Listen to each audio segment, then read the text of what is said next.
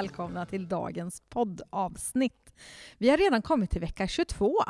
Kjell, vart tog den här våren vägen?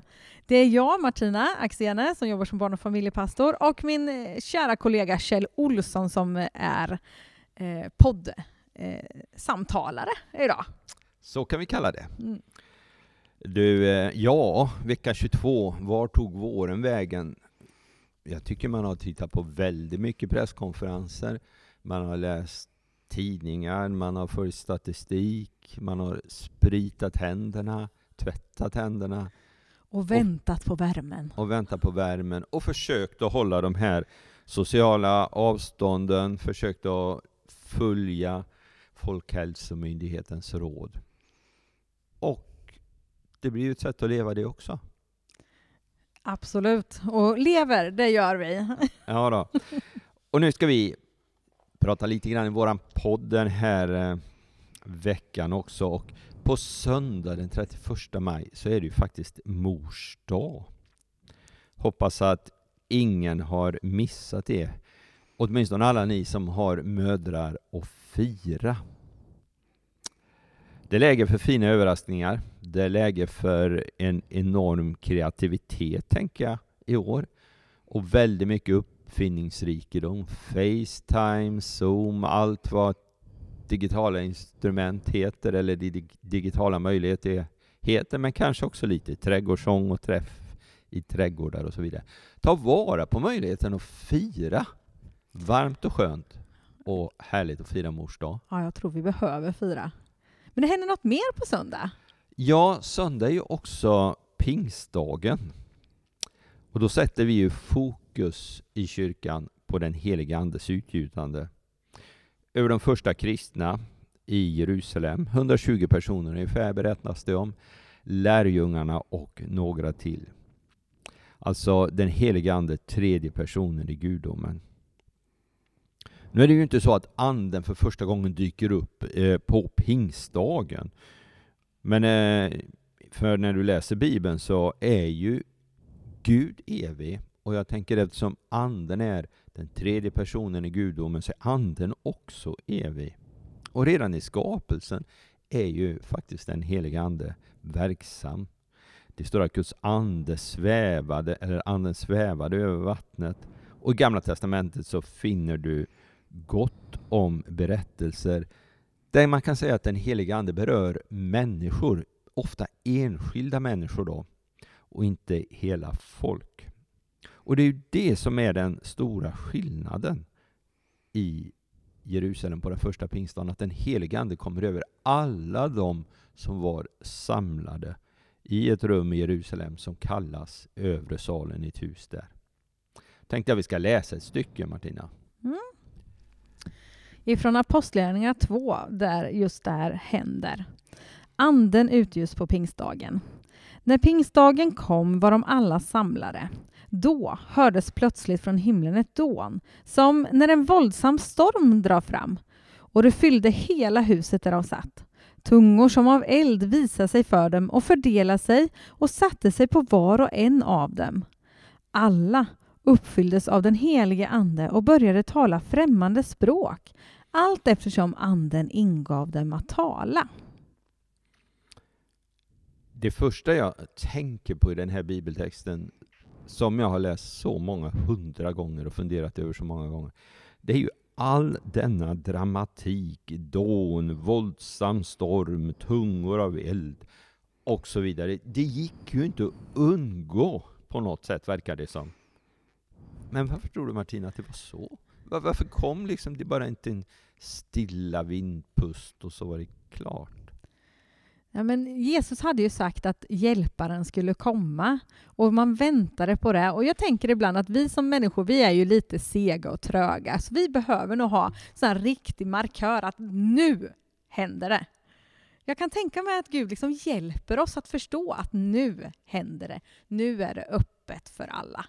Att han liksom markerar. Det var ju likadant den, på långfredagen när liksom Jesus tog sista andetaget. Att hela förlåten brast för att mm. man skulle komma in till det allra heligaste. Han gjorde det liksom...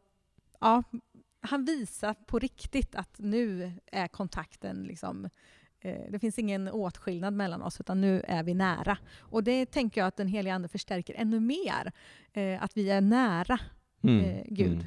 mm. Eh, Och man kan ju lägga på en aspekt till kanske. Mm. Eh, Jesus hade ju sagt till lärjungarna att de skulle vänta i Jerusalem Mm. tills den helige Ande kom. Mm.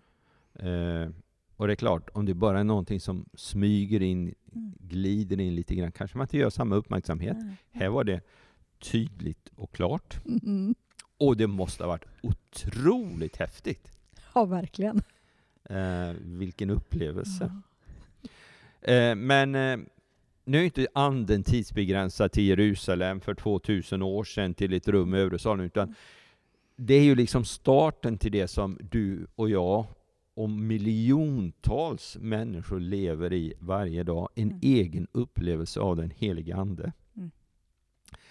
Och jag funderar lite grann på det här. Vad är din upplevelse av den helige Ande? Vi pratar om andedop, vi pratar om andeuppfyllelse, vi kan prata om andens manifestationer och så vidare. Eh, Jag minns den dagen jag, var, alltså jag bad om förbön att bli andeuppfylld. Eh, det var ett par dagar efter jag hade bestämt mig för att bli kristen. Mm. Eh, och jag minns det verkligen för att jag bad om att, och, och jag började tala tungor. Det hade jag inte gjort innan dess. Eh, och de första dygnen efter där så kunde jag liksom inte sluta prata i tungor. Jag låg liksom hela natten och var ändå inte trött. Jag var helt alltså, förundrad över att det kunde vara på det sättet. Man tänker, och nu har jag inte sovit på hela natten. Och man bara inte kunde låta bli att prata i tungor på något sätt. För att det var så spännande och det var något nytt och det var något man ville utforska och det var någonting man ville ja, men, ha mer av. Mm. Eh, och att det är liksom, och så på något sätt så bara, kan det försvinna? Nej, men, ja, men alltså den här, när, när det är något man är ny med så Mm. liksom var det bara något som hände och sen att nej men det finns kvar. Mm. Det, det, ligger, det, det är ilagt i mig och det är en gåva jag har fått. Tack! Liksom. Eh, så. Och det är man ju lugn och trygg i idag när det har gått nästan 30 år. Eh, så. Men man har ju fortfarande den här upplevelsen eller liksom närheten till Gud hela tiden. Och det är så spännande.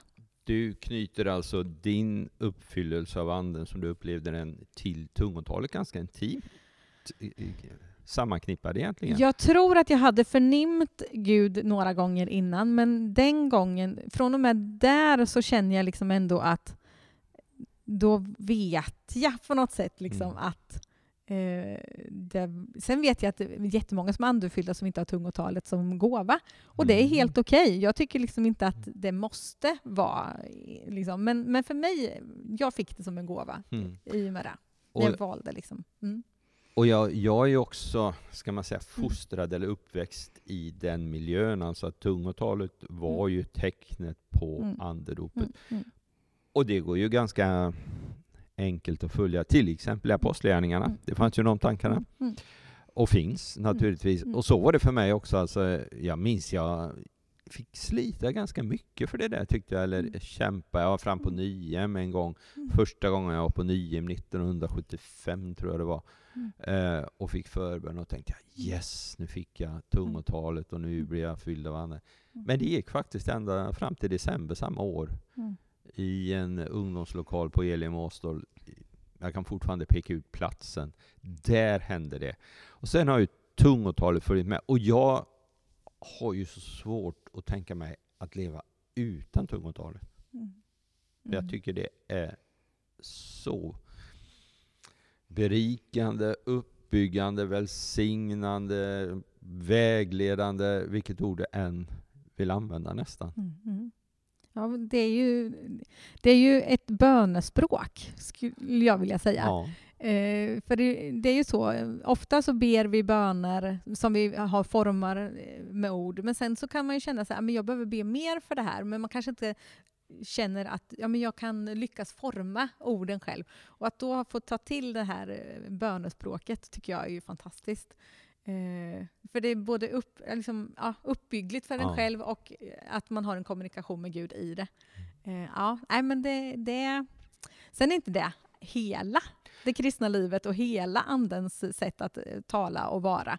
Det finns ju fler sätt. Ja, ja. Eh, men det är ett sätt. Gud är ju, och anden och Gud är ju mycket större än vad vi kan begränsa till en liten del. Mm. Men det är trots allt en viktig del som vi kanske behöver återerövra lite grann och våga lyfta att Mm. det finns en Mm. möjlighet att bli Mm. fylld av anden och det finns också en möjlighet att få ett bönespråk, ett tungotal Mm. som är till välsignelse. Mm. Och det är inget farligt. Nej. Du, eh, ganska ofta så hör vi människor säga något i stil med att då talade Gud eller då sa anden till mig.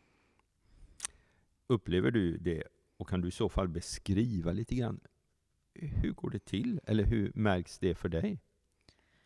Ja, men det är ju på olika sätt tycker jag, i olika situationer. Ibland kan det vara att man får en tanke, att man borde ringa till någon eller att man borde eh, ja, eh, gå fram och prata med någon. Och det kan vara om olika saker eller att den personen behöver kontakt. Och det kan ju hända lite var som helst egentligen. Och ändå så vågar man inte alltid prata om att det är så man gör, men det gör man ju. Och det kan ju vara likadant om man åker förbi någon eller man kan se någon att ja, men man borde stanna och hälsa. Och ibland lyssnar man på det och ibland gör man det inte för man är fullt upptagen med något annat. Och det är ju egentligen lite synd att man är fullt upptagen med något annat. Mm. Eh, för att det är ett spännande liv att leva tillsammans med Gud och att få vara ledd av den helige Ande. Eh, och jag tror att han vill leda oss var och en mycket, mycket mer än vad vi tillåter. Mm. Och det, det finns ju en titel på anden då som är hjälparen på något sätt. Mm. Att vara en hjälp, att vara den som leder, att vara den som liksom lägger kursen i Mm. våra liv. Mm. Och gör det dagligt egentligen. Mm. Mm. Anden är så att säga färskvara. Det är ingen, ingen gammal välsignelse bara, utan det är någonting som är dagsaktuellt. Jag är, säger Gud ofta. Och jag tror det är likadant om anden, att anden är någonting i våra liv varje dag. Ska vi börja göra en liten sammanfattning innan vi går vidare i vår blogg. Nu är det alltså pingstdagen. I vår webbgudstjänst så kommer vi att göra en avslutande andakt med eh, fokus på den heliga Ande. Men sen de kommande söndagarna i juni så kommer vi att eh, ha som tema den heliga Ande och predika om Anden och berätta om Anden i våra gudstjänster. Så välkommen och följ med där. Ska vi då plocka lite nyheter Martina, eller vad som är på gång? Ja, men det kan vi väl göra. Det som ligger närmast, det är ju redan på lördag. Då är vår second hand öppen igen. Den öppnar halv tio och öppet till klockan ett. Eh, och det är ju butiken som är öppen Mm. eh, och vi har tyvärr inget fik. Eh, det vi skulle vilja rekommendera är när man är superpratsugen så stannar man inte i liksom våra små, eh, vår lite, lite trånga lokal, lite små, utan vill man prata så gör man det utanför parkeringen och så kommer man in i butiken och bara gör fynd. Liksom. Så att Mm. alla får möjlighet att röra sig i butiken. Vi har ju ändå den här 50-gränsen eh, och den vill vi kunna liksom, eh, hålla på ett bra sätt. Eh, men kom, möt oss och umgås på plats. Det blir superhärligt. Och eh, välkomna alltså på lördag klockan 9.30. Och jag var ju med förra gången det var öppet. Mm. Ja, det blir ju 14 dagar sedan då på lördag. Mm. Och det var ju fantastiskt roligt. Och vi sålde så grymt bra. Mm. Så jag ser om vi kan tagga över det nu på lördag. Vi får väl se. Det blir spännande. Ja. Ja. Och sen här fram i juni så är det ju Nyhemsvecka på ett annorlunda sätt i år. Mm. Eh, Det kommer vara sändningar på webben. Det kommer vara klockan 10 sändningar. Då kommer det vara för vuxna och det kommer vara för barn och det kommer vara för ungdomar. Eh, och så kommer det vara kanske något bibelseminarium, något på eftermiddagen va? ja, man kan säga egentligen att det är samma upplägg Mm. förmiddag, eftermiddag och kväll. Men det börjar på måndag kväll och slutar på torsdag kväll. Mm. Så det är tre fullmatade dagar och så måndagskvällen som uppstart då. Precis. Vanliga Nyhemsveckan, vecka 25 Fem. är det? Ja.